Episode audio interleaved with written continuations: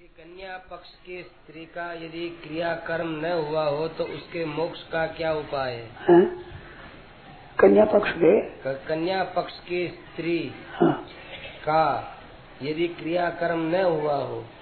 कन्या कन्या पितृपक्ष की होती है। कन्या दान होने से ससुर के ऋण की होती है। मतलब उस कन्या के संबंध में कोई भी स्त्री यदि है हाँ। और उसका यदि क्रियाक्रम नहीं हुआ हो पीछे हाँ। तो उसके मोक्ष का क्या उपाय है? और दूसरे की जो मर गई कोई। हाँ जी उस कन्या के संबंध रखने वाली कोई पियर पक्ष की कोई स्त्री। हाँ वह वास्तव भगवान का भजन करे भगवान का अर्पण करे। भगवान का भजन सब जगह लागू होता है।